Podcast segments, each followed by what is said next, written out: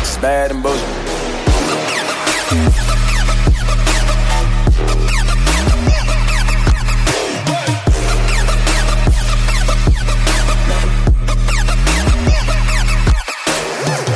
Welcome to the Bad and Bitchy podcast. I'm Erin. I'm Erica. And I'm Amy. Amy, welcome back. Oh, I thank you. We missed Good you last week. We did miss you. I missed you. Um, although it did allow us to like have some fun with uh, the Wait. selfie stick in our camera, and uh, just like we were just like Amy would not allow this this to happen. Nope. I mean, the word selfie stick alone made me shudder. So I mean, I am ashamed to say it also, but uh, here we are. they look great. You got the angles right. So that's what Most matters. definitely. I think I think Erica did her hair. I was baked in blackness today. I'm so excited. I'm still on a high. It's great. Okay, so Ottawa had like a weekend of blackness. Okay, so on Friday it was the Justice for Abdirahman Abdi um, Vigil. Vigil. Thank you. And sa- yesterday and today was the Black Can- the National Black Canadian Summit. So you had like 1,200 black people descend on Ottawa. Ottawa police probably didn't know what to do. They were probably like, how many of them should we kill this weekend? I don't know. And then they're like, oops, there's a trial on, on Monday. Maybe we'll just hold off until next month. Anyway, so, and then tomorrow, I know I can see you two shaking your head at me. I'm not disagreeing. I know. no, you wouldn't. We're not disagreeing. yeah. And then and then on see how emboldened I feel and and then tomorrow is the um the fe- uh, Department of Heritage or is it still Department of Heritage? Um, they hold a, a Black History Month reception, with usually the first Monday of every February at night. Don't ask me why it's on a Monday. I have thoughts about that, but I'm just going to bathe in positivity right now before I start ranting. Erica. Oh, and on Monday, the Abdirahman Abdi trial starts. Or, no, sorry. Technically, the Montsion trial starts. Right. Yeah. Um, happy Black History Month. Woo! I am looking forward to you regaling us with stories every week for the rest of the month. no pressure. Oh, but what I am okay. So every year, I like on Facebook, I'll do like a, a Black History Month like factoid every day. During the like month of February, this is probably the third or fourth year I'm doing it. Hmm. And but this year I'm gonna do it on Instagram and at Not in My Color, so on my Not in My Color page, and I'll just do it in Instagram stories. So at Not in My Color with a U, and I have to put a next one up as we speak. So while you guys are speaking, I'll put up the next one. so well, efficient. I'm glad you're giving us your undivided attention. well, you know, blackness calls. Hashtag priorities. Okay, All right. I feel no way. You know this. So uh, let's get into it. Uh, this week in feminism, we are talking about how it's just been over two years since, Alexandre Bissonnette entered a mosque in Quebec City and killed six men and, and injured many others. And despite the fact that Bissonnette pleaded guilty to several counts of murder and attempted murder and will likely be sen- sentenced next month, the whole situation feels a bit I don't un- unresolved, perhaps. Um, and this could be for a number of reasons. So, first, some victims have only recent re- recently received compensation from the Provincial Board of Co- uh, Victim Compensation. Um, the Quebec Gun Registry, um, that just finished taking applications, will still have the same gaps that allowed Bissonnette to obtain a gun in the first place. And these issues will persist at the federal level too, as the Liberals seek to update gun ownership reg- regulations hint hint election year um, also minority communities in canada are increasingly targets of hate um, eric and i spoke about the sons of odin last week in edmonton and uh, we're seeing the rise of the yellow vests in canada and uh, there's still no definitive way to patrol online hate and radicalization despite the attempts of the liberal government to study this.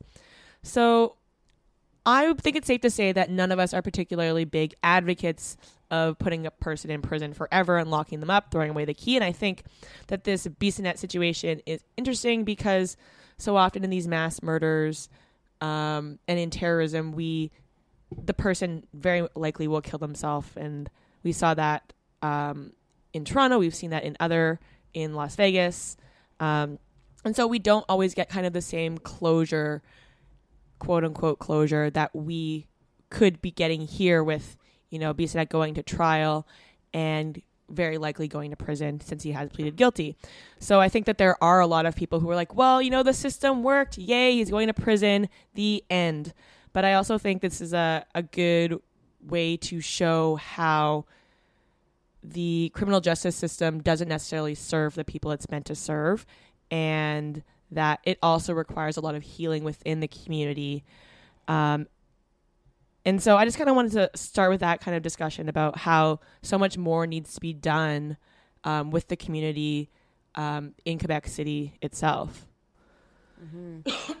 I mean, it is frustrating because you also had like the premier coming out and saying that there isn't an issue of Islamophobia in Quebec, um, which were like more or less his exact words. Um, and what's fr- in response to a call, like calls from Muslims across the country, including the national um, uh, Canadian. Um, uh, they changed their name, but the NCCM essentially called for um, a day of vigils, uh, a vigil, and like a, a commemorative day that would like be, you know, a, a honored year in and year out, um, an anti-Islamophobia day, um, and also kind of reflecting as well, you know, in the way that we have a Holocaust Memorial Day, um, and kind of looking at you know other ways that this sort of like systemic racism exists, um, and and you have the premier completely just flat out denying that there is such a s- systemic problem, um, which is like just hilarious to be the premier of Quebec saying that on the eve of such a big,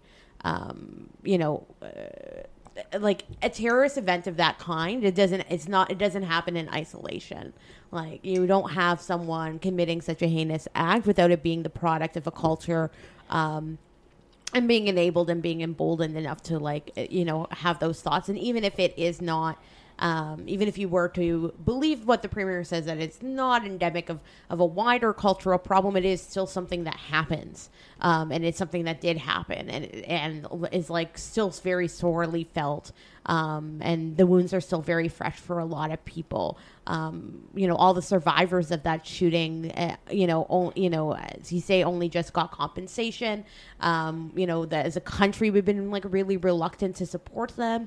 Um, you know, the like, it's so funny, you know, like the amount of, of fundraising that happens for so many other survivors of, of other events and yet the survivors of uh, you know the victims of the mosque shooting saw very little by way of, of, of fundraising in support of um, you know just even around the funerals and around like um, you know support for the families of, of the men who pa- passed and, and were, were killed. And it's just wild like how people have really disconnected um, you know, like this event and treating it as a one-off. I think you really have to kind of go out of your way to to treat it as it's kind of acting in isolation. But Oh, but they do. yeah, Oh, but the the contortions that people make just to make it an isolated Yeah, incident sure. and not a part of really the way a they're raising their children, b the community around them is supporting this type of language. We just had a Gatineau counselor just this week Mm-hmm. talking about I don't know about those Muslims or whatever. I, I know those are not the exact words, but it's Yeah. this it's the it's the and a beautiful response from the mayor, kind of calling out that counselor. yeah, Gatineau, yeah, yeah. I had not really been aware of, and I'm like, oh, she seems kind of cool. Yeah. So I I think that there there's bel this belief system is buttressed by um, the larger society and probably in in terms of family. There's always somebody in your family who is like questionable at best. Um, but it's it's it's also an example of how silence does perpetuate violence and the idea that um, that tragedy is not as valued as the Humboldt tragedy is a Yeah. huge message that I know I got. And so I can only imagine that message that's being sent through to um, to kids of every color that the massacre and it was a massacre. The Humboldt tragedy was a tragedy. Um, it's a kind of thing where it was an accident. I'm sorry. It happened. Mm-hmm. Was there negligence? Yes, I do believe there was Absolutely, negligence. But it's different from having a gunman Yeah. like preconceive like have this idea form in his head mm-hmm. plan for it mm-hmm. go out and commit it and then be meh about it after and to have a, a news media that that supports that silence is just gross. It is just so inhumane. I i Well, just, just even like the airtime that um, the if parents and and folks who spoke at the sentencing uh, and gave their victim impact statements has been um, just just receiving just such a, a wild amount of coverage, more than you would expect for for uh, any sort of like situation. And like again super tragic small community like hit pretty hard by these losses. But you also have a court system that's allowing people to use victim impact statements in a way that is beyond the limits of the law to like speak in terms that are um, like very vindictive around the the accused um, or now the the convicted um, bus driver for his negligence um, and speaking like in just in, in ways that uh, frankly like yeah are outside the bounds of like what the law allows for victim statements because it's become such a spectacle. And we allow people like that to like white folks to grieve in this way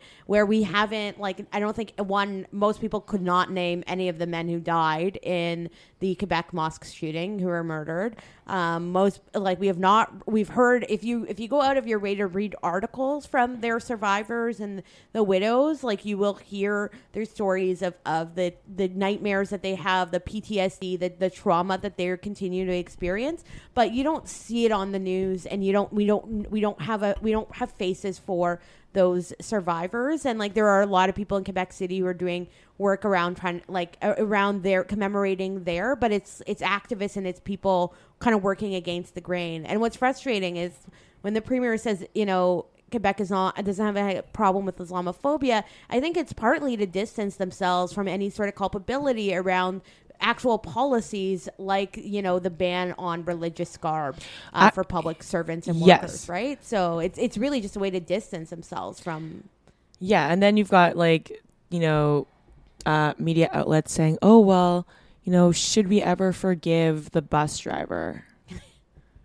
well, yeah, it was you know people literally make mistakes. It's not like he did it maliciously. He drove past a stop sign. He is not a, like a monster. He Yeah. do it with in- intention, yeah, which Uh, is the whole point of what like that's the definition of negligence. exactly and that that goes back to like my initial point was that like the community needs to heal and like yes absolutely the Humboldt f- people need to heal but like to villainize that guy Mm-hmm. who was of color I was about way- to say. isn't Yeah. a way to heal Yeah. that is a way to like be angry and to like Yeah. point fingers and, there are some sympathetic people who in their victim Sure. impact statements have said some like for like have shown forgiveness and and um, compassion uh, to him as well and you can see like how painful it is for him he seems like very tortured by it and like there are ways to heal but like you know we, i think we're feed like the media is also feeding the flame of the other side of it where people are yeah vilifying him to this degree. But your point earlier too about the justice system like made me think too about like just how flawed our whole um system of ju- like well i mean not like this is not the first time i thought our system of justice was flawed but like um like in another sense um the fact that you have these trials for very like such f- specific terms and really it's just about you know the state and the accused um, and not one not about victims and we, we hear that a lot but but also not the state on trial for uh, allowing certain things to happen or creating the circumstances or at least there is no um, you know at least in the human rights law realm there is a sense that like you know the, you can get um, remedies that look at systemic barriers and look at revising policies or changing structures um, to pre- like to prevent and, and it's really less of a punitive model and more of a model of like creating um, sort of preventative measures going forward and, and like more of a purposive approach of like what you know how do we make human rights like real um, going forward based on what we've like learned from this case. I mean, that's the ethos behind human rights law. Um, it doesn't always work, and it's far from perfect, but we don't have that in the criminal justice system. It and I think that like it really harms us when we when we center it on individuals and make it about um, pu- like being punitive. Uh, like a punitive attitude and and it's also like not effective um, in terms of it like even the idea that cr- the criminal justice system is meant to deter people, um, which is I think an antiquated idea, and it's n- n- like n- prove like been proved not to be effective deterrent to sentence people harshly. But beyond that, like what is deterrence? It's it's creating a, a, a you know the circumstances so that is what happened doesn't repeat itself. And so, why couldn't a court, for example, in sentencing someone, also look at the other things that contributed and make orders and demands of uh, government institutions or government actors like police or whoever else um, in terms of like, you know, policing hates? Because what we learned in this trial is. Uh, this person was clearly radicalized online and like doing all sorts of like and and like getting information from you know falsified news information from certain like from certain spaces that we now know. And why couldn't a court order say like based on what we've learned from this you know these are the departments of this like in quebec or here are police departments and what they can do to enforce against like the hate speech in those places to prevent that from happening? And now uh, like instead what we do now is like someone has to go initiate a whole new proceeding or some sort of political action to make change in that sense and we just kind of like lost this opportunity and this like platform of like a court hearing to to maybe have even decided some of those things. It's just so piecemeal and it like is really um fractured and it's not it, it it's again it's it almost defeats the purpose of why like what like what is this exercise for? Um because i think yeah you have to move away from just the idea of punishment alone. Well, I just wonder what what our law enforcement and um, et cetera. I mean, we have Bill C fifty one now. Why why is that? How much is that being used to identify and to um, I like to identify white supremacy and the uh, radicalization of these kids online?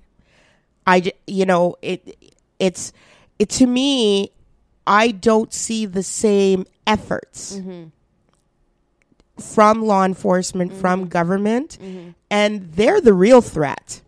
They are the domestic terror threat.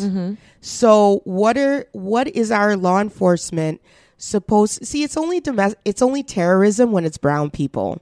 When it's white Oh, yeah. people it's an isolated incident. But I you know to say that this country is going right and is not an understatement and it will to say that it will probably duplicate a lot of what America has seen, I don't think is um, is irrational in terms of that part of it. So, um, talking about like healing and stuff, um, with regards to the the mosque shooting, you know, Amy, you mentioned that um, Premier Legault said that he wasn't going to have a day for the shooting.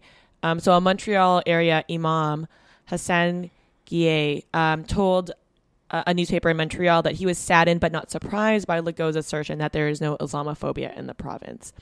And um, and I think we're seeing. Is he is he expect I'm sorry, who's he talking to? Cuz I, I, I I'm like, "Oh, he must be talking to like people who don't know has have never seen a person of color in their life."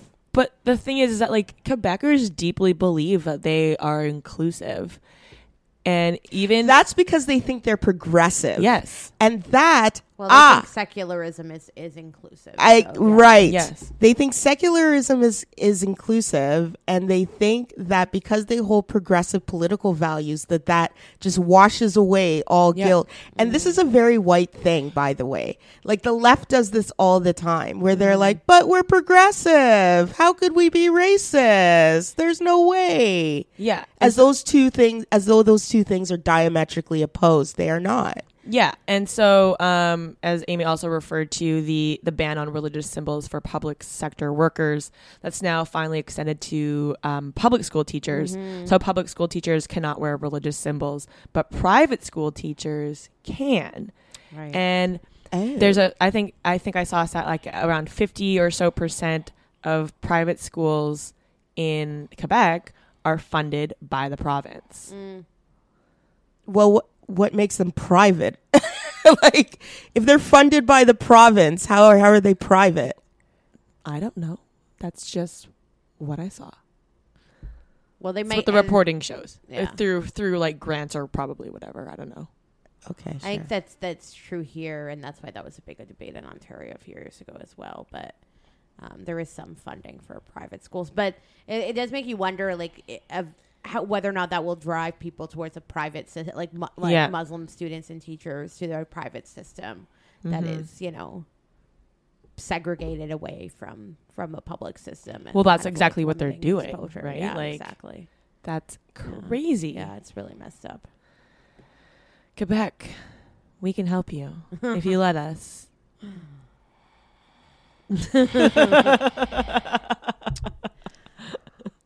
there's like an ongoing debate as to who's more racist like alberta ontario or quebec and i was just like mm, there's no there's no crown here okay like, Is this a competition we want to win? Like, Yeah. it's not clear. I mean, I like I don't think I think they're different. I don't think that but I really really want people to separate this idea that your progressive politics precludes you from being a racist because it does not. And it does not preclude you from being a you know um homophobic or engage in islamophobia or anything like that. It does not. It doesn't make you a better human being. It does not. Period. Like you have to do extra work for that. Like extra All right, moving on. So, former Starbucks CEO Howard Schultz, aka Democrat Light, has decided that he's thinking about running for president in 2020 as an independent candidate because he says that running as a Democrat would force him to accept positions like Medicare for all and higher taxes in a primary, even though that's literally the definition of a primary. Um, he has been going around saying that Medicare for all is un-American and that Alexandria Ocasio-Cortez and her idea of a marginal tax rate of 70% on people who make over $10 million is misinformed. Um, and basically, he is saying that he is against many of the current popular Democrat Democratic positions and uh, hasn't really said for what he's for except getting rid of entitlements.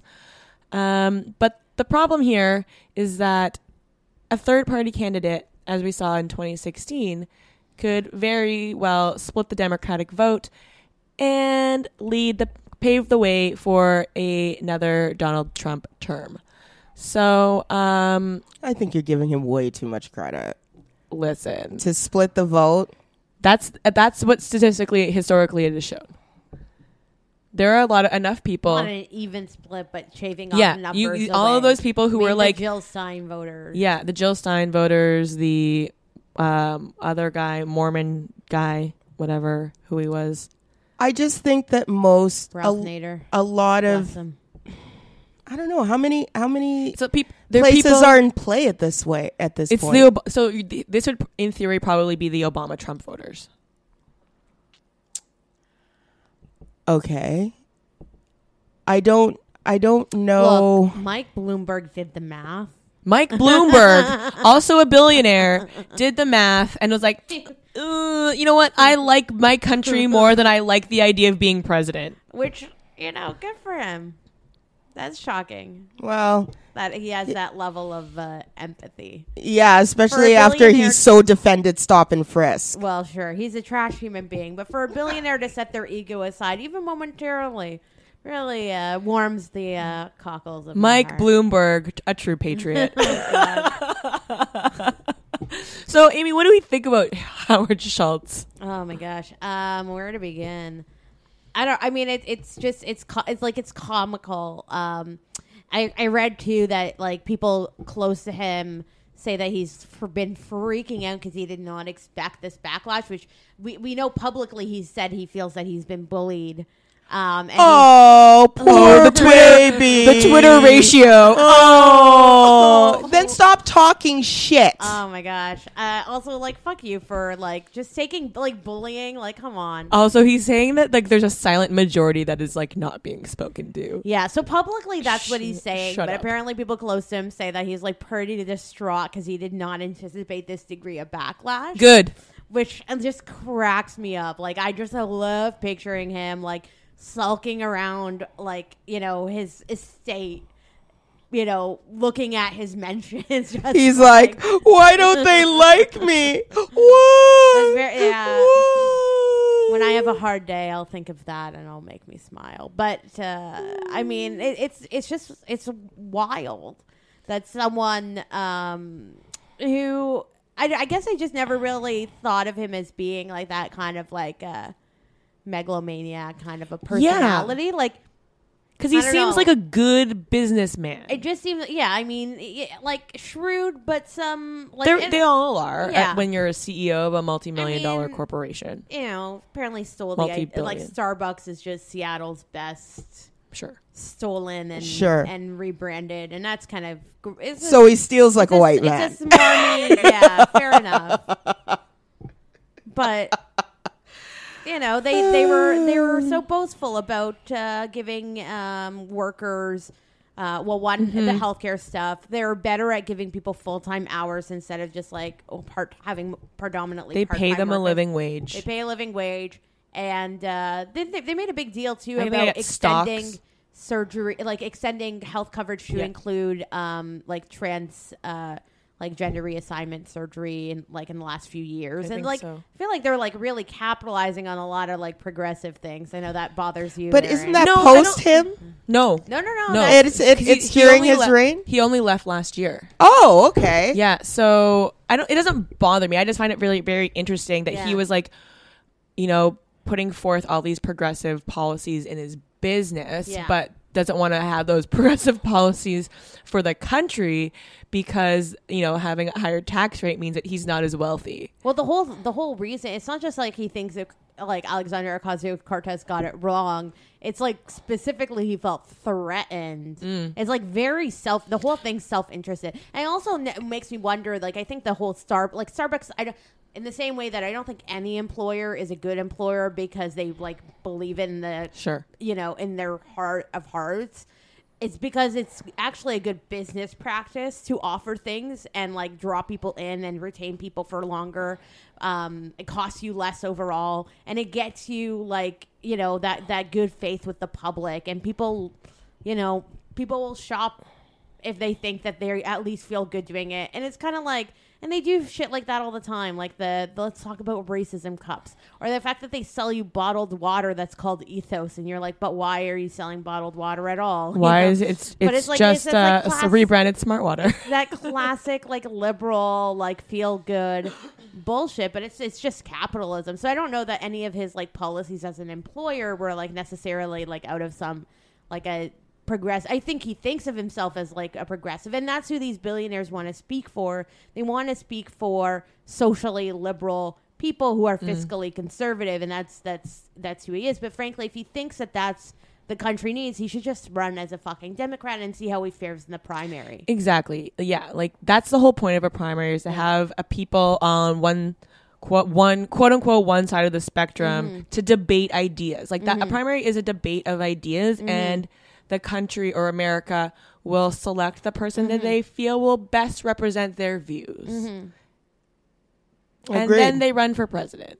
and that's the way it works. Yeah, and if you No, can't but make he- it through a primary, you probably shouldn't. But be he doesn't Like, actually test- want to be your- vetted. That's the whole no, thing. he doesn't doesn't. want to be By reined in by a party apparatus. but he also he also doesn't seem to be want to be vetted by you know by Democrats in Yeah. the primary process, and I'm wondering if that's more a cowardice on his part or mm. if it's like he has. Yeah, yeah he doesn't want to be rejected. he doesn't right and i feel like all this whining because he's really whiny Oh, yeah. and i f- like i feel like all this whining is him being rejected and he feels some sort of way in his feelings because somebody rejected him and i'm just like you're just not ever going to be mature enough to be president so uh, you know what i think this guy's the flirtation you leave at the bar and go home alone that's what i'm saying that's what howard schultz is to me I wouldn't even look twice. I there you go. There you That's go. just me. and you're just like, oh, this ice cream has dairy in it. No, Yeah. Howard Schultz is dairy. Listen, in Canada, the dairy lobby is very strong. Very strong. Oh, fuck them. Uh, if they get offended, oh please. Like- Do you think he'll actually will run? I don't think it's gonna. Stick no. I think he's gonna. I think I he's, he's gonna put his tail between his Yeah. legs. He's Yeah. gonna go away and he's gonna go away and make his money. This guy, thi- he ain't about this life. Mm-hmm. Okay, let's put it that way. Yeah, like it's only going to get worse. Like, Yeah. Yeah, yeah, yeah. He hasn't said, he hasn't given any policy proposals except for saying that he doesn't like any of the ones that people are already talking about. So Also, he, like, if you're coming forward to run as a candidate, maybe don't start about the thing that is like as a billionaire candidate that's like about taxing rich people. Yeah. you know, like he could have come in and been like, "Oh, here's a principle thing that I think a lot of people would relate." to. yeah, it's almost Like, as though no he's just coming in to like stroke his ego because he hasn't thought and considered thoughtfully about Mm-hmm. policy issues. He's just like, well, I don't like that. I don't like this. I don't like this. I don't like that. I really don't like that. But uh, I think you should vote for me. Yeah, and I yeah, don't it is wild. I don't think he's used to like real talk in terms of his No. policies or whatever, or he, or him himself. He's used to corporate sycophants, okay, mm. and so Well, political sycophants aren't better. no, true, No, but that is why people don't like part like people like him don't like partisan politics, and it's why like Donald Trump rolled into like the RNC with like his own people, Yeah. and like th- why everyone is every Well- Republican is like livid about the like it, Republican Party as an institution. Yeah, Howard Schultz did hire some like party people though. Oh no, for sure, and those people hopefully will never work again. He'll, he needs some serious PR. Like, a lot of questionable choices to like align yourself with Howard Schultz. It's just such a weird thing. But what this does expose is like how thirsty fucking like Wall Streeters, like billionaires and like corporate interests are to one get rid of Trump, but also to make sure that like their type of fiscal conservatism through the guise of the Democratic Party like makes its way in. And And, it- like that's, you know, everyone behind Gillibrand and others people like like her, like it, there will there's to be a lot of money there's like behind some of these folks in the Democratic primary. Uh, yeah, I just don't think the country's there. I like I. In other words, I don't think the Democratic Party is. Well, I shouldn't say that. I should say that the Democratic Party has now become the Big Tent Party. Um, and so uh, I found an interesting stat that talked about apparently a third of the electorate for 2020 is going to be like non-white. Hmm. A third, yeah, and it's only going to get bigger. And I found that very and Gen Z, who are people born in like 2000 or whatever, hmm. around that time, 99, 2000, they're turning 18 yeah. and they are probably the most progressive generation Yeah. too and the most and the most diverse generation so Yeah. good luck with that But also, like being against a, like a high tax rate for like the one percent, that polls at like 70, 71 percent across a political spectrum. like he didn't read the polls Republicans, independents, like Democrats obviously are in favor of it, but yeah, Republicans and independents also very into a high tax rate. yes so my thing is what research did you did before you opened your lips I don't understand. Listen, Erica, there is a group of independent voters who feel like their voices are not being heard. They're the silent majority of America. and Howard Schultz is for the like, picking up people. My snorts. Cracking me up. Oh, yeah. Well, I By get- the way, Pew Research is the shit. um, I will give Howard Schultz six more months. I say by September, he will be out and be like, I can't do this. Yes, so Pew Research is the shit. Okay, I wish we had Pew Research in Canada and StatsCan. Anyway, while democratic changes unfold slowly, these changes are happening to the 2020 electorate. Non-whites will account for a third of eligible voters, their largest share ever. One in ten eligible voters will be members of Generation Z. Good luck with that, Republicans. Is all I'm saying. Well, it's a- register in. That's get them out. Well, yeah, you got to get. Well, yeah, they don't just It's, turn no, up. no, but yeah. it's like the str- like I mean, as we've talked about many times. yeah, The- the- I know there are more factors. No, no, into- yeah, but I mean, like the, the like the battle, like people. I, I don't think it's that Republicans are surprised by that. No. Republicans know that. stat. That's exactly they what's use voter- driving them, what yeah. they use voter suppression for. They knew it Exactly. coming, and so they Exactly. who a- ends up voting. And that border wall is all reason. about the demographics. The Mm. border wall, abortion. They want white women to have babies. Like I'm not exaggerating here because um babies of color are overtaking white babies or th- I think they actually o- already have last year in terms of births. We like everybody knows the demographics. So you know, when we see the policies that we're seeing and they're like they're crazy to push that. No, they're not. They're trying to they're trying to keep America white and powerful, powerful in whiteness for generations. They're playing the long game. We're just trying to I don't even know what we're fighting. Like I- well, survive basic basically survival, survival, not thriving. You know what I mean? yeah, yeah, so yeah. I feel like even Uh, we're on the stacked deck. Yeah, it is a stack deck. Abortion's going to come up, or Ro-, Roe versus Wade is going to come up fairly shortly. And look who's on the fucking Supreme Court right now. We're pinning our hopes on John Roberts. God help us all. Fuck. Last week, Empire star Jussie Smollett was attacked leaving a sandwich shop in Chicago when he was attacked by two men who yelled racist and homophobic slurs at him, followed by a physical altercation, including them putting a noose around Jussie's neck. Some reports say that the men also yelled, quote, this is MAGA c- country during the attack. The internet was full of support for Jussie, including from both Kevin Hart and Ellen DeGeneres. Funny that they should chime in.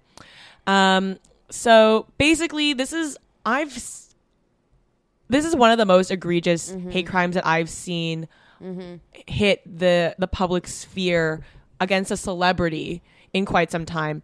And you know, as we've seen over the past few years, and as we've already spoken about, attacks by white supremacists have increased, including here in Canada. Um, so, are we surprised at all by this attack? Like, how and how is this related to what we're seeing? Um, in things like politics with the return of quote unquote strongman leaders. Yeah, I mean, I, I don't know that it was um, necessarily surprising um, that a hate crime like this would happen. Like the target of it for sure is surprising because you do expect that you know celebrities would be just you think that obviously that's not true, right? Because for racialized folks, like that doesn't stop when you're famous, but like part of you thinks like, oh, this is like that you know lovely beautiful actor mm-hmm. from Empire. Like who would ever harm this wonderful man? And so in that sense, it was shocking, but also like it happened in Chicago, which seems like is like an more integrated city than most places. Like it's not happening in a in a space where there is um where it is quote unquote MAGA country. It it you don't think of Chicago in that way.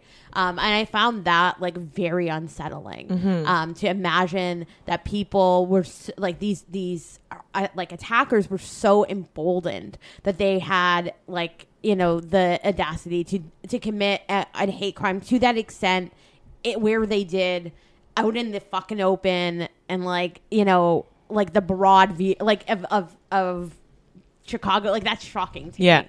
Um, in that, like putting it in that because there's a there's going to be pe- passersby. There's going to be cameras. Like they're going to get It's people will not see like, it it's not somewhere. Like someone. It's not like kids on a playground in a in like you know middle America, which like that sounds disparaging, but like that's what you think of when you think which, which you shouldn't because obviously hate crimes happen in urban centers all the time. But like when you think about nooses and MAGA hats, that's just not where you picture that being. And and and you know, I mean that the MAGA hat as a symbol of hate.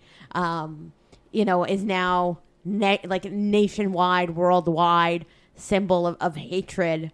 Um, that's like a very sobering reality, and I, I, anyone who denies that it's a symbol of hate now, I think, is just really like going out of their way to to um, you know to claim this kind of ignorance.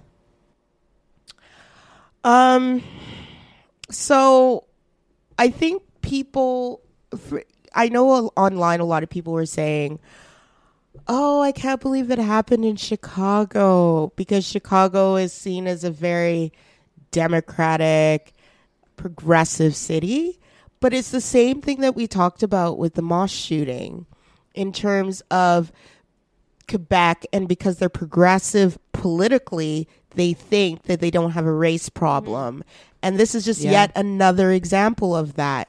You have problems no matter what. And the thing about it is, is that um, I think that even probably Jussie Smollett would would I'm guess I'm I don't want to put words in his mouth, but the fact that it happened to him, mm-hmm. I mm-hmm. think really brings home how unsafe we all are mm-hmm, as mm-hmm. people of color. Mm-hmm. The fact it happened to a man is another way we are like we as women of color are even more sort of in this in this precarious safety position. And so Well, I mean, just that day there was a trans woman who was killed in an act of hate crime. There you like go. The same day of of uh, Jussie being um, attacked, and it just you know there are degrees of, of precarity, vulnerability, um, and uh, in ways people feel experience that kind of uh, and this and this is like kind of like an intersectional hate crime too because he's a he's a gay man. And so um it just goes to show that you know intersectionality is not just a word. It is an experience. And Jussie experienced and I like I I don't know what they hated him for more, being black or being gay, but it doesn't matter because those two things do not exist in a vacuum. And so or, or being being both like in and of itself as, Right. a, as a co-entwined yes, identity. yeah, it's like a, a, a, a a sort of new identity that has hate attached to it. Period. Right. So I like, um, like there's so many things to take away. There's just so many layers of this. Um, I'm not sure. And what do you do? Do you, if you're a racialized person, do you call the police? yeah. So So well, he's a, that's- cel- I mean- the good thing is that he's a, at least a celebrity. Yeah, like he's at least a celebrity. Although that hasn't stopped people from being pulled over. No. Fair. whatever else. yeah. But but especially in a city that shot Laquan McDonald how Mm-hmm. many gazillion times when he had he had no weapon on him. There was a videotape which they tried to bury and which they tried way to bury yeah. where the DA was so involved in the cover up that they got tossed out because of Laquan Mm-hmm. McDonald and now there's a new sort of uh, there's a new DA but this is a city that has had multiple issues with police brutality and Mm-hmm. and and it's like a way of life just because Obama and Michelle were from there doesn't mean a damn thing Yeah. But it does lull, lull us into a false sense It of does, security. yeah. Which is, which is what I meant, but I totally agree with you. Um, I did just want to, um, yeah, reflect on the issue of intersectionality. I mean, we can talk to you about how the media, like, misrepresented the the uh, like the hate crime itself by referring to one as homophobic and then also then racially charged instead of using the word What the fuck? Okay, so a noose, a noose around his It's neck like is not racially charged. racism, okay, yeah. but um, you know, I mean, the the issue of intersectionality um, has come up, and um, someone tweeted uh, yesterday, and, and it was helpful to like revisit um, Kimberlé Crenshaw's essay, which where the term intersectionality is coined, and and um, she the, someone on Twitter, Samira Linton, had had tweeted this, um, just like here's a refresher, and I was like, oh, this was like kind of nice to read, and I feel like maybe a lot of folks haven't read the original essay and would be helpful, but just like a small excerpt. Um, there is more to gain by collectively challenging the hierarchy than by each discriminatee individually seeking to protect their source of privilege within the hierarchy. Feminists thus ignore how their f- own race functions to mitigate some aspects of sexism, and moreover, how it privileges them over and contributes to the domination of other women. If their efforts instead began with addressing the needs and problems of those who are the most disadvantaged and with restructuring and remaking the world where necessary, then others who are singularly disadvantaged would also benefit when they enter and we all enter.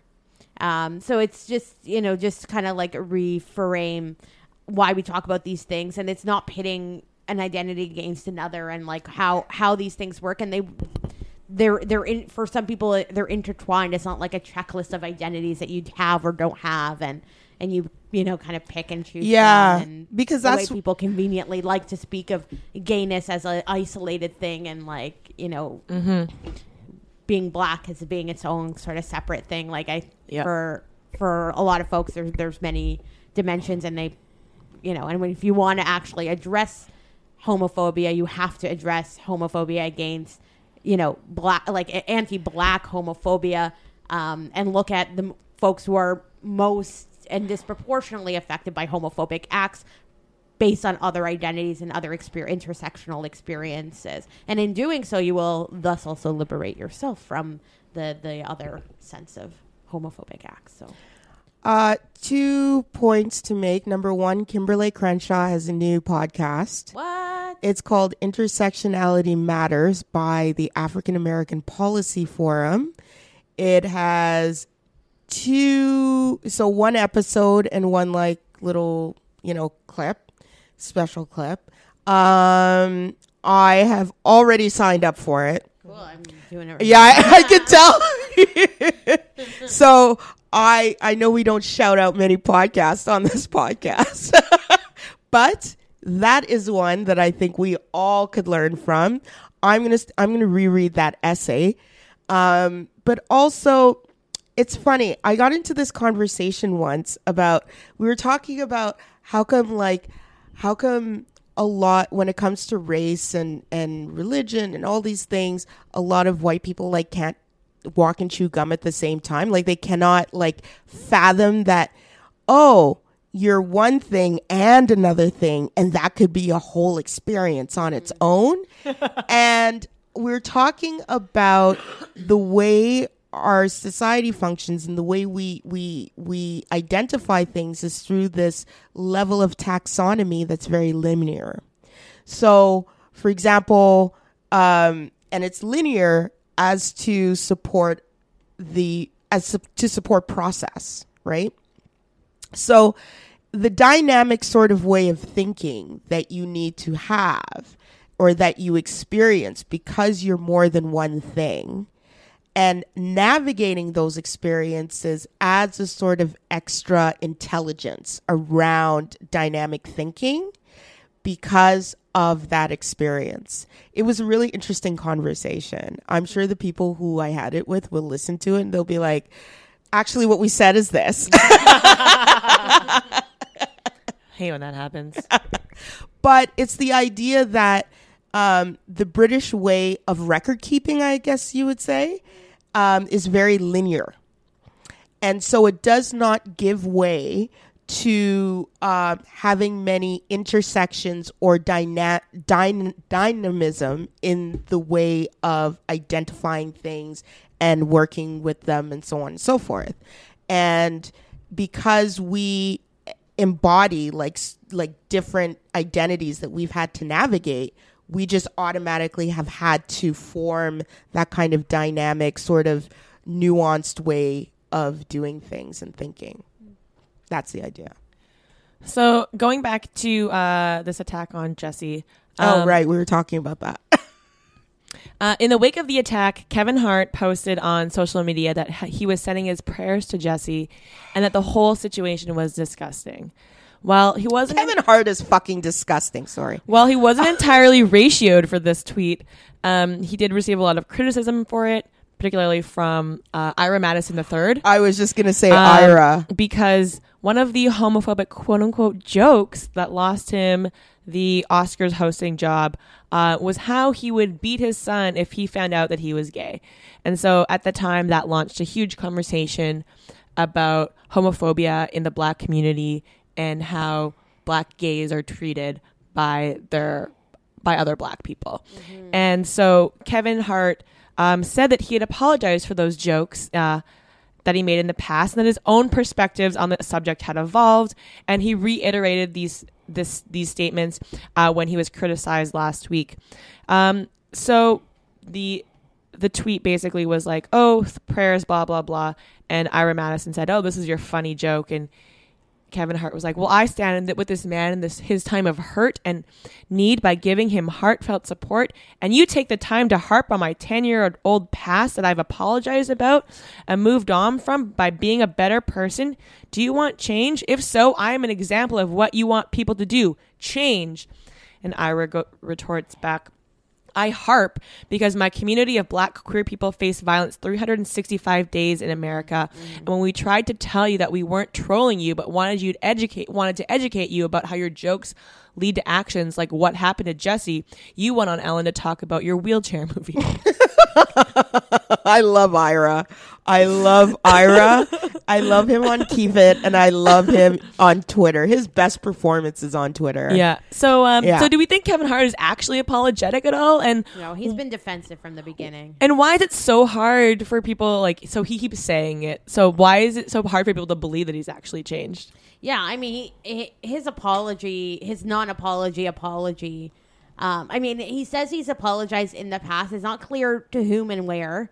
Um, and then when he got called out on uh, like around hosting the Oscars and made his video and went on Ellen, all of it, none of it was um, remotely remorseful.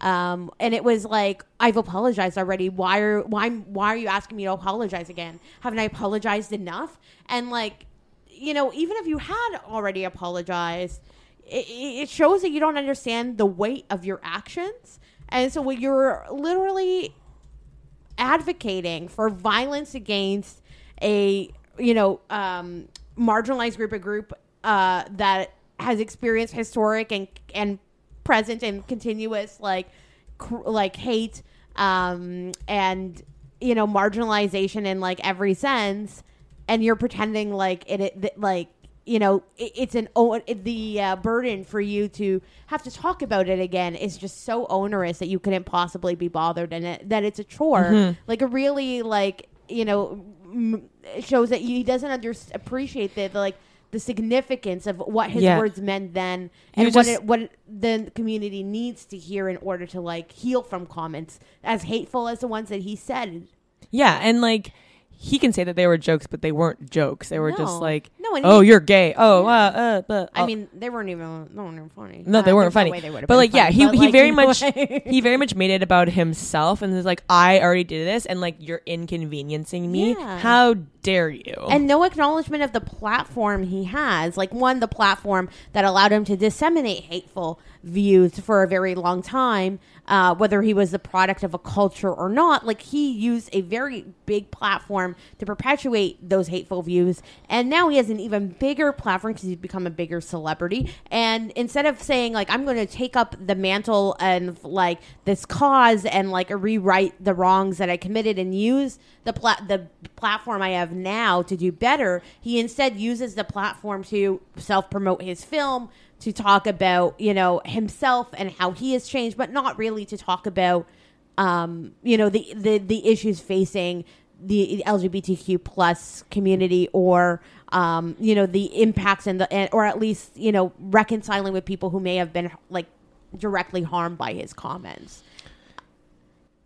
I think that um, when people cry, when you go on Ellen and cry about the haters, I I'm done with you. This is the whole thing. I feel I don't feel like call out culture. okay, I'm gonna say this. People are like, call out cultures run amok. Mm, we, the the people who have been called out have been mostly shitty people with shitty ass apologies, who are like, who are like, oh well, um, I'm sorry. I, me, me, me, me, me, me, me, me. And like, like, I feel like what people complain about with some so-called apologies are valid. Like, i i you don't center yourself in an apology. You don't. You don't blame other people. It's like literally taking responsibility. Okay. But since we have a culture with no accountability, and I think that's the problem, everybody's allowed to be an asshole. And I'm just like, no, you can't just go around being an asshole. It was a real missed opportunity. Just even the tweet exchange with Ira, he gave him an opportunity, really, to say, "I'm I, recognize what I had said had contributed to a culture that allowed for this to happen," and then to to apologize yet again. And again, he chooses not to apologize and center it on himself. Like, how many more times does he have to do that? And what's this and and this we, and like, this initial realize that- apology that nobody can find? Totally. Nobody can find, but they can find Northam's like like medical school um picture in from like 1980 whatever. Yeah. But nobody can find Kevin Hart's apology. Mm-hmm. Nobody. Yes. Okay. So Ellen was also And fuck Ellen too, Oh, coming well, yeah. to think of it. So Ellen received criticism too because she allowed Kevin Hart to have a platform for Mm-hmm. him to, you know, reiterate his that he was had apologized in the past and was done apologizing. And, And she then- basically said, "Well, I agree. You should host the Oscars. God dang it." And then she said she forgave him on behalf of the community. I don't know. Again, to speak to intersectionality, no one gives a fuck about your white gay community, Ellen. This is not what we're. This is not talking about, the this if it was, you know what? If yeah. Yes. Yes. Yeah, if It's if, for if if it's for black gay if folks. Kevin Hart, if it was him. like I don't know, a white comedian making a gay joke, then you know what, Ellen can maybe forgive them. But like, there's Yeah. so much more Yeah. Mm-hmm. complications when it's people of color that Ellen like doesn't understand. Um, so Ellen tweets out.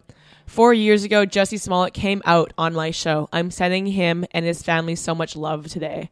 fuck you, Ellen. And uh, so BuzzFeed News, uh, Saeed Jones quote tweeted her. Uh AM to DM Saeed? yeah, Yeah. He said, and less than four weeks ago, you sat across from Kevin Hart and said, "Don't let those people win."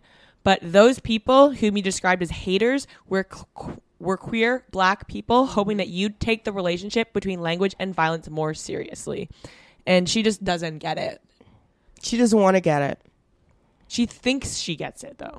She no, she sent her again. One in the in having Kevin on her show, she like made it about her forgiving him. Mm-hmm. Um, we were we've been friends for years, Kevin. I've known I've known you for so long. This is so Althia Raj. That's where you were going. That's where you were going. but it's like people who you know, like in in Ellen's case, it's like we you are you are not a, like you are a comedian. This is their first identity. You are a rich comedian like me, and that's how I'm going to see you. And we are part of a club that we have to mm-hmm. protect, where we're allowed to say whatever the fuck we want. That's like who her loyalty is to first and foremost, centered around her. And then this happens, and it's oh my show, my stage is the platform that gave Jussie the- uh, Smollett the opportunity to come out, and I'm part of his story. Like, what the fuck does any of this have to do with you? And again, another missed opportunity to talk to, you know, to speak out against. And a lot of her viewers, by the way, are kind of in MAGA country Yeah. like she she has a platform to talk to people whose sons committed that hate crime Mm-hmm. probably i don't think like i think they're a- like she is she, She talks to a lot of line middle Yeah. class white people. yeah women. so like and from yeah totally from all parts of the country she is like very well liked people can act like you know she i mean like there was probably of course there was a time where she like there was backlash to ellen and all of that but she is like on a she's in a league of her own in Mm-hmm. terms of like celebrity like people that like the world over who otherwise wouldn't watch a lesbian comedian do a talk show like love Ellen because she's got a pretty wife. they're white. They have Well, horses. and, you they're know, like they're like white, white, like blonde, like Aryan yeah, white. and her and her persona is very like G-rated, accessible. Yeah. She's fucking Dory. she's She's wholesome. Dory. she is totally. Her show is very wholesome, Yeah.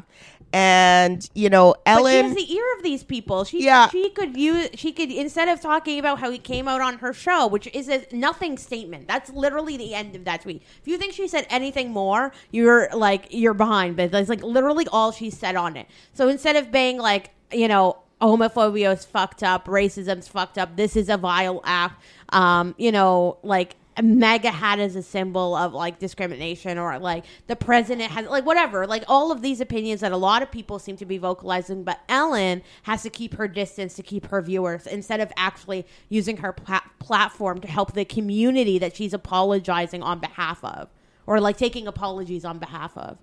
It's it's wild. I have no time for ellen degeneres. Yeah, I'm finding her hella disappointing, I gotta say, because she is she is exactly she's like concerned with other famous people like herself. Mm. I feel like that's part of it too. Like there's a class issue here. Because it's like, oh, when he was on her show, because I heard that clip, because I don't actually watch Ellen's show, because I, I actually have an unpopular opinion of her show. I think it's meh. Agree. It's, it's pablum at best. Okay, like the fuck is any millennial like sitting up to watch like el- like any daytime talk show? Fair enough. Fair enough. Why would I when I have Netflix? Anyone I Yeah, exactly. Watches Ellen, I would be shocked. Exactly. And I and and and her her her viewership probably skews older too. Thousand percent, yeah. And so you're right. Like she could do like the Eminem thing and actually talk to these people. Like I got to give it to him. He talked to his people about Donald Trump. He's like, y'all are Sure, tripping. he did do that. I He did do about that. yeah, yeah. I'll give him his. I I have I have varying degrees I know, of ebbs and of flows. ebbs We're and talking flows of Eminem. Yeah, I mean, he's the evergreen misogynist of the week. for yeah, yeah, for sure. But you know, you know, if you if you tilt your head, if you cock your head right and close one eye, he does something. you know. I mean, shockingly, has done more than Ellen. Well, it just goes to We're show. get Ooh. tweets about that. Great. Ooh, Eminem. At us. All right, stay tuned for rant and receipts.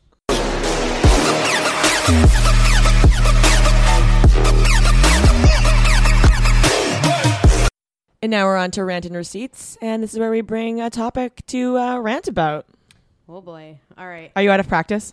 Uh no. I mean, look, this one just speaks for itself. I'm just gonna read the dumb thing that this rich white lady said verbatim, and you're all gonna laugh. and rant. Um, okay, so CBC President Catherine Tait on Thursday made some pretty wild ass comments at the Canadian Media Producers Association conference or panel that she spoke at. Um, and uh, she essentially said that Netflix's rise across the globe is beginning of a new empire. Um, specifically, she said, "So I'm just gonna I'm going to just go off uh, script a little bit." Because I was thinking about the British Empire and how if you were there and you were like the viceroy of India, you would feel that you were only doing good for the people of India. If you were in French Africa, you would think, I'm educating them. I'm bringing their resources to the world and helping them. And she's, she admitted that Netflix's rise has contributed uh, to today being probably, quote unquote, the most exciting time for screened entertainment. So, for this, we are all very grateful to Netflix. But fast forward to what happens after imperialism and the damage that can do to local communities. So all I would say is let us be mindful of how it is how it is we as Canadians respond to global companies coming into our country. I can't I don't even know what to do with that. Aaron and I are looking at each other like, So like I saw this on Twitter, like like just like the brief excerpt of like her comparing it to the British Empire, and I was like, I don't need to read more. But then I did, and honestly, it was so bad and so satisfying, wasn't that? It It's a real thrill to read It- that. wow. I mean, So I was just thinking about the British Empire. like what Good the fuck? good for her. Literally killed millions and millions of people. Stole She's comparing Netflix properties and history and to like, white supremacy. Yeah, genocided people in North America, Ugh, and other parts Netflix, of the world. Like, Just the colonialism. imposed the caste of system tech. on. So, like, so what does that even, make like, Canada? what? Slaves? Get the fuck out of here! Canada Seriously? is the Indian person oh my god! Oh my trying god! to Like cobble back together their culture after the empire withdraws. The sun doesn't. The sun never sets on the Netflix. she sounds like empire. PETA. oh my god. You know what? Okay, as an aside, so there's a guy needs retort to that. Uh, so the sun never sets on the British Empire, and the joke is, yeah, because not even God could trust the British in the dark. oh my god, that's so good. How have I never heard that before? That's amazing.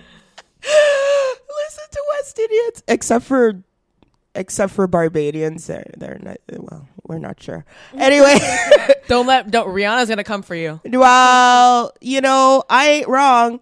Okay, because everybody says so. They're the British of the Caribbean, not in a good way. Is there a good way of being British? I'm not sure. Is there is there a good way? Just the Twenty One Savage mm. way. Yeah. They do have BBC One Extra though. I will give them that. I can't This is Were these- devolving. does it seem like these remarks were prepared or did she just go Oh no, off? he specifically said, "So I'm just gonna go off script," and everyone on the panel apparently was like shaking their heads and being like, "No, like, do not keep going." oh, oh my god. and they gosh. asked like Netflix to comment, but they wouldn't. And the whole thing is like fucking weird. Like CBC, just like take a beat, okay? You're you're doing you're, like you're doing fine. You don't need to be Netflix. We're watching Schitt's Creek. What more do you want from us? Like. We're watching the one show thing is- religiously. No, I'm watching three shows. Okay, I watched Kim's Convenience. Oh, Kim's Convenience, yeah, that's watched the other- Baroness von sketch. They're all very good. Keep doing what you're doing and put your head down. the thing is is that And Sit Net- down and eat your food. Netflix to distribute their shows. Yes, Yeah. Netflix is giving life to both Kim's Convenience and Schitt's Creek. Yeah, so basically, those Sketch is shows, Netflix, yes. Um, so how does she not know that about her own fucking so like media they empire? are giving them life Yeah. in America, which Oh, otherwise other wouldn't coun- have, like the world absolutely over. Yeah, yeah, that yeah. wouldn't have happened Yeah. otherwise. Yeah. so what's she complaining about? I, I don't know. I don't know was what she's Netflix, I complaining would- about. I would like be tearing up contracts right now. I'd be. I'd be, I'd be. I'd be, ca- I'd be like, you better put her on speaker, Like, Get me okay? the Like, head of the CTV. yeah, yeah. Because She- to be she honest, wildly incompetent for whatever job she's doing as president of the CBC. Look, I love the CBC. I believe in a public broadcaster. Same. But like this woman is complete and utter trash. That's it. That's my rant. it's a good rant. It's a very good rant. Because I didn't even see that. Oh, I didn't wild. see that. It's been a mess of a week. Yeah. It has. It's been It's been. But that quite was a a good laugh. You know, we needed that with the, you know, Abdi trial coming up, and Bruce McArthur, you know, all oh, sorts of weird ass tragic shit this week. Thanks, Catherine Tait, for a good belly laugh, you know? All right. So this week, Fox News host Ainsley Earhardt asked, or was speaking on her show with Tobias Lahren, uh, Tomi Lahren, um, and basic. And so Ainsley Earhardt said, "quote Don't you think Democrats were trying to find their way, trying to find their footing, and then Alexandria Ocasio Cortez." Cortez is very successful. She's the darling of the Democratic Party, and she is so far left and has these socialist ideas. And then the Democrats are saying, "Oh, well, that worked for her. Maybe that's our ticket. Bingo." Um, to which Tobias Lahren said, "Well, there's a difference between being successful on Twitter and social media, like Ocasio Cortez, and being relatable on social media platforms." I love that voice. and actually being successful in real life. Um, listen, bitch. the voice was just so. it was just so dismissive. Alexandria Ocasio Cortez had like a major glow up. She was a bartender in Queens, and she is now the youngest representative ever elected to Congress. So um, I feel like, you know, maybe her social media presence helped propel her and reach a larger audience and possibly get more funding from people outside of her district and create a larger name for herself.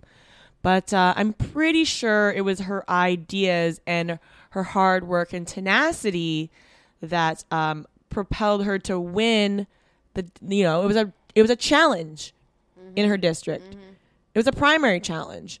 It's not like they just like picked her out of a pile and were like, "Oh, you can do it." Th- She won a primary challenge and the general election. Yeah. Um, so I don't know. That seems pretty successful to me. Really does sound like her online And she- persona is translating IRL. She's know. just doing it right. Why is why is everybody "Mm, look, she's just doing it right. When you all were pissing around with your with your your social media pictures, look where I was here. Look at that. Oh, look, with your bullshit social media, okay? She was getting real and you all didn't like it and she didn't just pick off some nobody by the way no.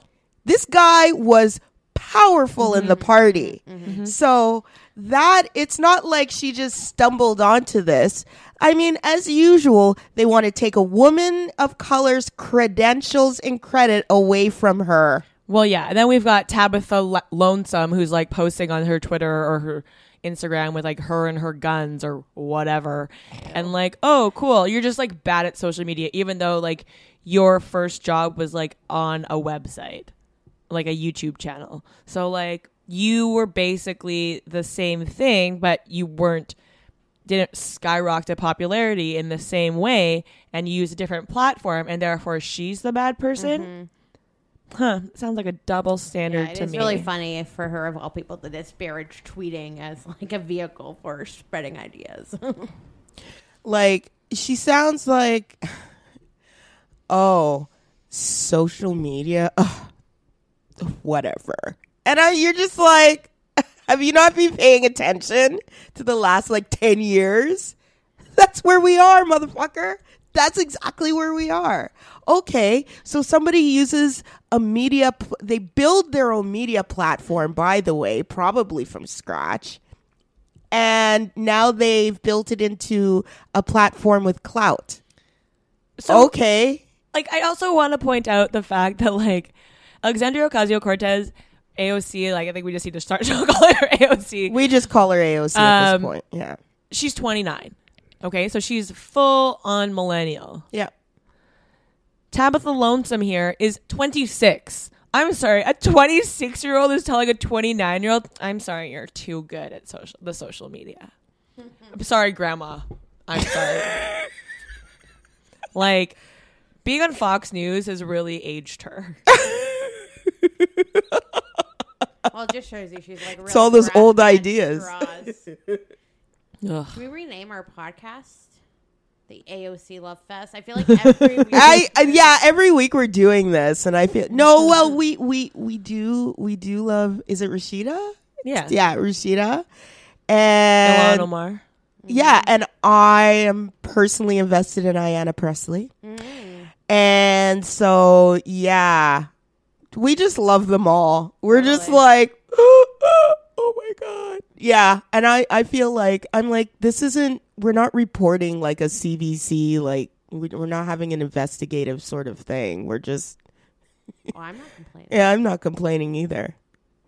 Oh, what did I do? It's your turn. Is it my turn? Oh, I found something to be pissed off about this week. Just one thing? Yeah, really. Um, Bell Let's Talk campaign. oh, fuck. Okay. Let's not talk though. yeah. So every year, Bell does this Let's Talk campaign. Um, it's their mental health awareness campaign that they do annually, as I said. Um, but lately, it's really felt out of touch, especially when they're so basically it's called it's Bell Let's Talk. Hashtag Bell Let's Talk. And I think every every tweet they get or every impression they get or no, every piece of engagement, they donate um, a fraction of a penny to some organization, a mental health organization. Great, good for them. Okay, fine. But this is tone deaf as fuck, especially in today's world. And in today's world, when we're talking about, you know, raising the marginal tax rate, we're talking about actual um, Medicare for all in the states, um, universal health care. Sorry, we we in Canada are talking about a universal daycare. We're talking about bullying. We're talking about Me Too, harassment, ever all these things at work. Perhaps Bell should take a step back and wonder if they're contributing to mental health issues and that maybe people would people would have a reduced i don't know anxiety etc depression etc if they had well-paying meaningful jobs with dignity and benefits which bell doesn't like to do. Second of all, maybe if our workplaces were less about harassment and and like just egregious shit that goes on, maybe we'd have better mental health too. Maybe if we had ac- better access to healthcare and better healthcare benefits, maybe we'd have maybe we could reduce the mental health stigma that way. I'm just saying that there are countless number of ways that today's world and economics and um, could contribute to mental health issues. Second of all, why is their campaign always fucking white? Why? Nobody. So what? Oh, this is only a white people issue. How about this? How about this, Bell? How about you promote finding therapists of color? How about that? Yeah, um, a friend of mine, she was finding a, a therapist, and she it took her a long time to find someone who was of color, not in Ottawa, um, but someone who was of color and who could like relate to her experiences and the work she was doing. She was working with like indigenous groups, Right. and so someone who she wanted to find someone who would just really like understand what she was dealing with. Yes. And that's so important. So, I mean, I give Bell a big fucking fail. I do so every year. There I remember the first year I'm like, "Oh, this is cool." And then the second year I'm like, "This is bullshit." You know? So I feel like I th- we have these conversations that are so shallow and they they they just fit into a, a biteable or or digestible format that is pablum that is like it's like oatmeal basically. And it's it's anything that isn't difficult. And the way we talk about issues is just it has no depth whatsoever. Mm-hmm. We don't look at the the inputs as to why maybe people are having more mental health issues now. Mm-hmm. Maybe it is that people aren't having more mental issues. Maybe we're just we're just diagnosing it more now. I don't know. I'm pretty sure though that there's more mental health issues because life is fucked up. And mm-hmm. Bell is one of the main contributors to life being fucked up. And any place, any workplace that talks about mental health but doesn't want to clean up his own environment is so full of shit. Mm-hmm. It's just so full of fucking shit. And that's my problem. That and Bell is like, it's racist by omission with this campaign. Mm-hmm. That's my point. Yeah, no, I think that I don't participate in Bell Let's Talk because I know people who work for companies owned by them and that their workplaces are just toxic. It is toxic. It is awful. The work is precarious. Mm. They overwork you and underpay you. No benefits. Like, get the fuck out of here. Don't you think that would cause some mental health issues, some anxiety, some depression? Hello? Yeah, and so like it's just it, like I understand that like it gives people like the the day gives people a platform to share their stories about their own mental health and how I they work that. through that. Mm-hmm. But yeah, it's so centered around the company and the company getting accolades for it, despite the fact that they're they're not taking care of their own shit. It's a day of free advertising for Bell. That's Yeah. that's all it is. And whoever came up with that scam was like pretty fucking genius. Yeah. And like, I mean, pat on the back, enjoy hell, but like, Yeah. it's it, there's no way to see it as anything but that. Um, and yeah, I mean, there's just there's so many things like, uh, you know, Bell. Um, Debt is another well, one. there's that, but no, Bell operates the uh, the phones in the um, correction centers, like uh, the jails. Oh yes, country. yes. And uh, they charge exorbitantly high fees for outgoing calls for by made by inmates, and it's like prohibitively costly to actually like make calls to people in jails. It's not like the cost of a phone call; like they make money off people and like hand o- like hand over fist in jail. That it actually degrades people's mental health because they can't afford to make co- phone calls when they're in prison. Um, so fuck you, Bill. Yeah. Fuck you, Bell. That's another thing to add to the list. Yeah. Well, that does it for this week. Um, follow us on social media on Twitter at Bad and Bitchy, Instagram, Bad and Bitchy Pod, Facebook slash Bad and B Podcast, and email us badandbpod at gmail.com. Bye. My bitch is bad and bullshit.